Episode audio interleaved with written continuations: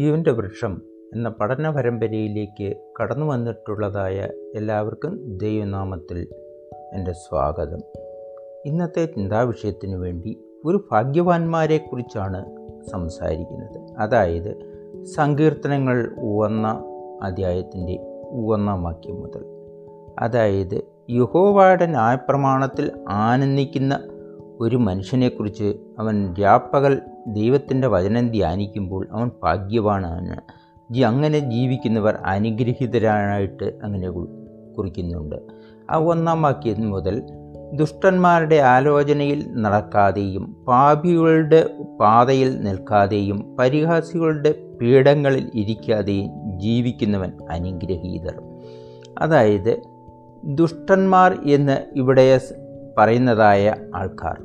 അതായത് തുടർച്ചയായിട്ട് പാപം ചെയ്യുന്നവർ തെറ്റ് ചെയ്യുന്നവർ ദുഷ്കാര്യങ്ങൾ പ്രവർത്തിക്കുന്നവർ അവർ അതിൽ നിന്ന് അത്രയും പറ്റാത്ത ആൾക്കാരെ ആ ഏത് വിധേനയും വഞ്ചിക്കുക ചതിക്കുക ആക്രമിക്കുക ഇങ്ങനെയുള്ള ആൾക്കാരെക്കുറിച്ചാണ് ദുഷ്ടന്മാർ.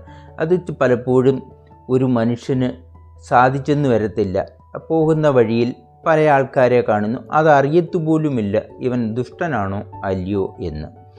അതായത് ഇവിടെ പറയുന്ന വാക്യം ദുഷ്ടന്മാരുടെ ആലോചനയിൽ നടക്കരുത്.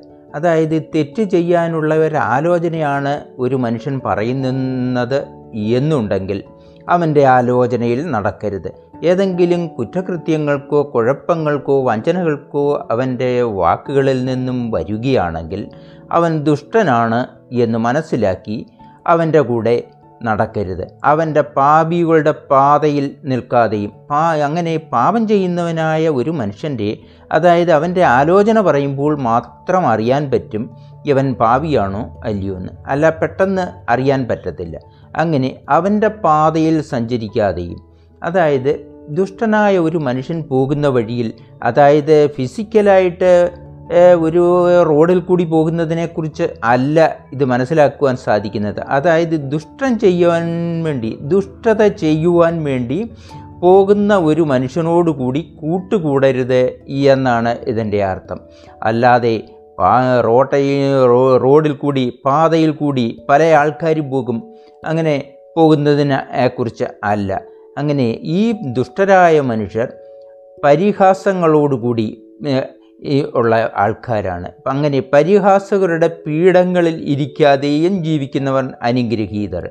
അങ്ങനെ പരിഹാസം ചെയ്യുന്നവർ ആവശ്യമില്ലാതെ അബദ്ധവാക്കുകളും അപടവാക്കുകളും അങ്ങനെ കാരണം കൂടാതെ ഈ കുറ്റകൃത്യങ്ങളെക്കുറിച്ച് സംസാരിക്കുന്നവരുമായവരോട് കൂടി അതിൽ പങ്കുചേരരുത് എന്നാണ്. അവരുടെ പീഠങ്ങളിൽ അവരിയ്ക്കുന്നതായ സ്ഥലത്ത് അവരോട് കൂടി സഹകരിക്കരുത് എന്നാണ് ഈ വാക്യത്തിൽ നിന്ന് നമുക്ക് മനസ്സിലാക്കുവാൻ കഴിയുന്നത്. അങ്ങനെ ഇരിക്കുന്ന അവർ യഹോവയുടെ ന്യായപ്രമാണത്തിൽ ആനന്ദിക്കുന്നു. അവർ യഹോവായുടെ ദൈവത്തിന്റെ ന്യായപ്രമാണത്തിൽ ദൈവത്തിന്റെ പുസ്തകത്തിൽ ദൈവത്തിന്റെ പുസ്തകമായ ബൈബിളിൽ വായിച്ച് ആരാധിച്ച് ദൈവത്തിൽ സന്തോഷിക്കുന്നുണ്ട്. അവിടുത്തെ ന്യായപ്രമാണം അവർ രാപ്പകൽ ധ്യാനിക്കുന്നു. അവിടുന്ന് ദൈവത്തിന്റെ ന്യായപ്രമാണം ദൈവത്തിന്റെ പുസ്തകത്തിലുള്ള ന്യായങ്ങൾ അവ അവിടുത്തെ വിധികളെല്ലാം അവിടുത്തേക്ക് പറയ പറയുന്നതെല്ലാം തന്നെ ഈ വിശുദ്ധനായ മനുഷ്യൻ അത് ധ്യാനിച്ച് ഹൃദയത്തിൽ ധ്യാനിച്ച് അവൻ സ്വന്തമായിട്ട് ജീവിക്കണം. നീർച്ചാലികൾക്കരികെ നട്ടതും അതിന്റെ സമയത്ത് ഫലം നൽകുന്നതും ഇല കൊഴിയാത്തതുമായ വൃക്ഷം പോലെയാണവർ. അങ്ങനെ വിശുദ്ധനായ ഒരു മനുഷ്യന് നീർച്ചാലുകൾക്ക് ജീവൻ ജലനദി ഒഴുകുന്നതിനെക്കുറിച്ചും വിശുദ്ധ ബൈബിളിൽ തൂഫാൻ വെളിപ്പാടിൽ എന്റെ ഇരുപത്തിരണ്ടാം അധ്യായം ദൈവത്തിന്റെ അരിയിൽ നിന്നും ജീവജലനദി ഒഴുകുന്നുണ്ട്. ആ നദിയുടെ ഇരുകരയിലും കരയിലും വൃക്ഷങ്ങളുണ്ട്. ജീവന്റെ വൃക്ഷമുണ്ട്. അതിന്റെ ഫലം മനുഷ്യർക്ക് വിശുദ്ധർക്ക് മരണശേഷം ആത്മാക്കൾക്ക് ഭക്ഷിക്കാൻ കൊടുക്കുമെന്നാണ് വിശുദ്ധ ബൈബിളിൽ രേഖപ്പെടുത്തുന്നത്. അത് നീർച്ചാലുകൾക്കരികെ അതായത് തോടുകൾക്കരികെ നദികൾക്കടിയരികെ നട്ടതായ മരങ്ങൾ നല്ല ഫലപുഷ്ടിയോടുകൂടി അത് കായ്ക്കുന്നതാണ് വളർന്നു വരുന്നത് അതിന്റെ ഇല എപ്പോഴും ഒഴിഞ്ഞു പോകത്തെ ഇല ഒഴിയുന്നത് മരത്തിന്റെ ഇല കൊഴിഞ്ഞു പോകുന്നത് അതായത് ചൂട് കൂടുമ്പോഴാണ്. ഈ വൃക്ഷത്തിന് നദിയുടെ അടുത്തുള്ള മരങ്ങൾക്ക് ചൂട് കൂടുന്നില്ല അതിനെപ്പോഴും വെള്ളം കിട്ടുന്നുണ്ട്. വെള്ളം കിട്ടുന്നത് കൊണ്ട് വൃക്ഷം ഒന്ന് ഇല ഒന്നിച്ച് കരിഞ്ഞു പോകുന്നില്ല. അതായത് ചൂട് കാലം വരുമ്പോൾ പല മരങ്ങളുടെയും ഇല ഒന്നിച്ച് കരിഞ്ഞു പോകും. കാരണം ആ ജലാംശം അത് ഇലയിൽ കിട്ടാനില്ല. അതുകൊണ്ട് അത് ഒന്നിച്ചുണങ്ങിപ്പോയിട്ട് പിന്നെയും മഴ പെയ്യുമ്പോൾ വീണ്ടും പുതിയ ഇല വരുന്നുണ്ട്. അങ്ങനെ ഈ തെറ്റ് ചെയ്യാത്ത ഒരു മനുഷ്യൻ ആ മരത്തെ പോലെ എപ്പോഴും ആരോഗ്യത്തോടു കൂടി ആയിരിക്കും. അതായത് അവർ വിശുദ്ധിയിലുള്ള ആരോഗ്യം ഫിസിക്കലായിട്ടുള്ള ആരോഗ്യത്തെക്കുറിച്ച് മാത്രമല്ല ഇവിടെ പറയുന്നതായ ദുഷ്ടന്മാർ അങ്ങനെയല്ല.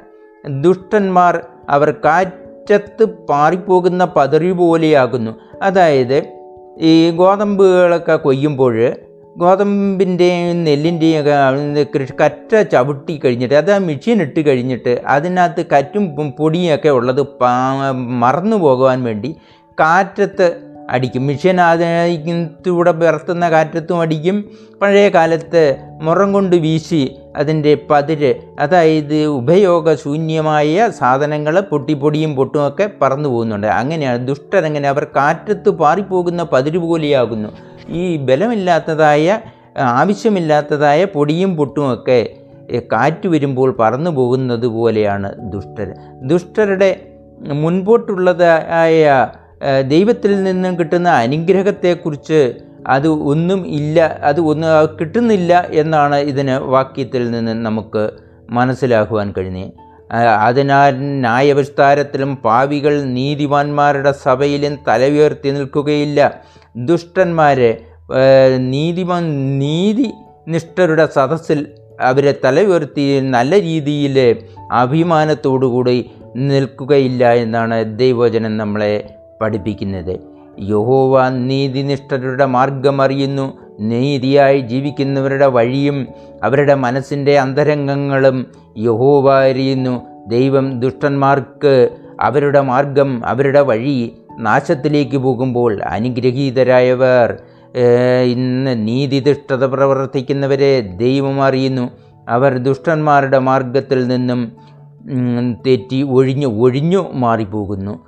അതിനാൽ ദുഷ്ടൻ ന്യായവിസ്താരത്തിൽ ന്യായവിസ്താരം എന്ന് പറയുന്നത് ദൈവത്തിന്റെ ന്യായവിധി മനുഷ്യൻ മരിച്ചതിന് ശേഷം ആത്മാക്കൾ ഉയർത്തെഴുന്നേൽക്കുമ്പോൾ ദൈവം അവരെ ന്യായവിധിക്കുവെന്ന് വിശുദ്ധ ബൈബിളിൽ മത്തായിയുടെ സുവിശേഷം ഇരുപത്തിയഞ്ചാം അധ്യായത്തിൽ നിന്നായിരുന്നു ദൈവം തെറ്റ് ചെയ്തവരെയും തെറ്റ് ചെയ്യാത്തവരെയും അതായത് കണ്ടിന്യൂ ആയിട്ട് തെറ്റ് ചെയ്തവരെയാണ് പാവികളെന്നും ദുഷ്ടരെന്നും വിശുദ്ധ ബൈബിൾ പിന്നെ ഒരു പ്രാവശ്യം അബദ്ധത്തിൽ ഒരു തെറ്റ് ചെയ്തിട്ട് അവർ വീണ്ടും ദൈവഭാഗത്തേക്ക് വന്നാൽ അവരെ ദുഷ്ടരായിട്ട് കണക്ക് കൂട്ടുന്നില്ല. അങ്ങനെ കണ്ടിന്യൂസ് ആയിട്ട് നിരന്തരം ദുഷ്ടത പ്രവർത്തിക്കുന്നതായ ആളുകളെ ആത്മാക്കളെ തെറ്റായ ഇടയൻ ആടുകളെ കൂട്ടുമ്പോൾ ചെമ്മരിയാടുകളെയും കോലാടുകളെയും വിസ്താരത്തിന് മാറ്റി നിർത്തുന്നത് പോലെ ദുഷ്ടരുടെ ആത്മാക്കളെയും നീതിമാന്മാരുടെ ആത്മാക്കളെയും ദൈവം വേറെ തിരിച്ചിട്ട് നീതി ചെയ്യുന്നവരുടെ ആത്മാക്കളെ ദൈവത്തോടു കൂടി അതായത് കർത്താവായ യേശു ക്രിസ്തുവിന്റെ ആത്മാവോടുകൂടി നിർത്തും.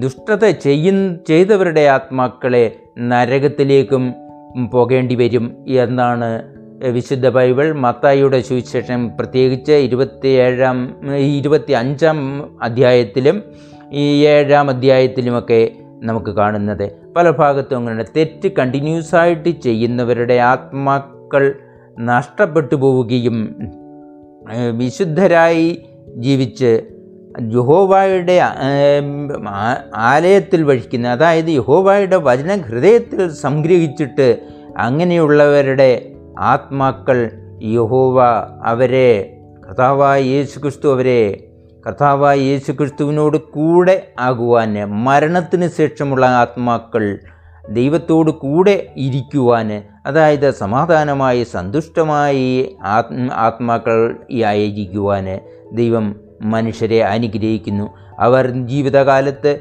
പാപികളുടേതായ പാതയിൽ നിൽക്കത്തില്ല. പാപികളുടേതായ പാതയിൽ അതായത് പാവികൾ പ്രവർത്തി ദുഷ്ടരായ മനുഷ്യൻ പ്രവർത്തിക്കുന്നത് പോലെ അവരോട് പങ്കുചേർന്ന് അവരോടുകൂടി പോകത്തില്ല. അല്ലാതെ ഒരു റോഡിൽ കൂടി പോകുന്നതല്ല ഞാൻ ആദ്യം പറഞ്ഞതുപോലെ.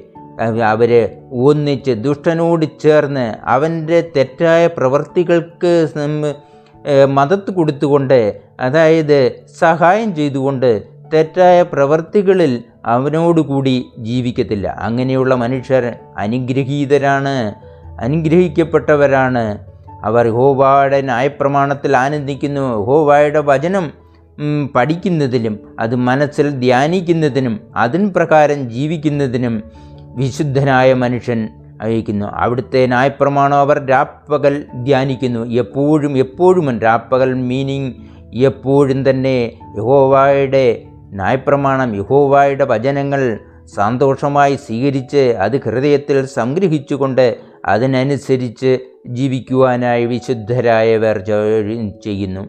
അങ്ങനെയാണവർ ഇല കൊഴിയാത്ത വൃക്ഷം പോലെ സന്തോഷമായി ദൈവത്തിന്റെ അനുഗ്രഹത്തിൽ എന്നുമെന്നും എപ്പോഴും കഴിയും എന്നാണ്. ജീവിതകാലത്തെക്കുറിച്ചാണ് ഈ ഇല കൊഴിയാത്തതായ വൃക്ഷം പോലെ ഇരിക്കും. അവരുടെ ആത്മാക്കളെക്കുറിച്ച് ദൈവം നീ അതാണ് ന്യായവിസ്താരത്തിൽ ന്യായവിസ്താരം മരണശേഷമുള്ള ന്യായവിസ്താരം. ആ മരണശേഷമുള്ള ന്യായവിസ്താരത്തിൽ അവൻ വിശുദ്ധരായവർ പതറിപ്പോകേണ്ട ആവശ്യം ഇല്ല. ദൈവം അവരെ അവരുടെ ആത്മാക്കളെ ശാന്തിയോടും സമാധാനത്തോടും കൂടി നിർത്തും എന്നാണ് വിശുദ്ധ ബൈബിളിൽ നിന്ന് നമുക്ക് മനസ്സിലാക്കുവാൻ കഴിയുന്നത്. അങ്ങനെ യഹോവായുടെ മാർഗം സ്വീകരിച്ചവർ യഹോവായുടെ വചനങ്ങൾ വചൻ ഹൃദയത്തിൽ സംഗ്രഹിച്ച് നീതി പ്രവർത്തിക്കുന്നവർ. എന്നി സന്തോഷിച്ച് ഈ ജീവിതകാലത്തും മരിച്ചതിന് ശേഷം അവരുടെ ആത്മാക്കൾ കർത്താവായ യേശു ക്രിസ്തുവിനോട് കൂടി ചേരും എന്നാണ് വിശുദ്ധ ബൈബിളിന്റെ ആദ്യം മുതൽ അവസാനം വരെയുള്ള വാക്യത്തിന്റെ അതിന്റെ പ്രധാനപ്പെട്ട ഭാഗം നമുക്ക് മനസ്സിലാക്കുവാൻ കഴിയുന്നത്. ഇത്രയും പറഞ്ഞുകൊണ്ട് ഇന്നത്തെ ഈ ചിന്താവിഷയത്തിൽ നിന്നും ഇപ്പോൾ തൽക്കാലം വിരമിക്കുന്നു.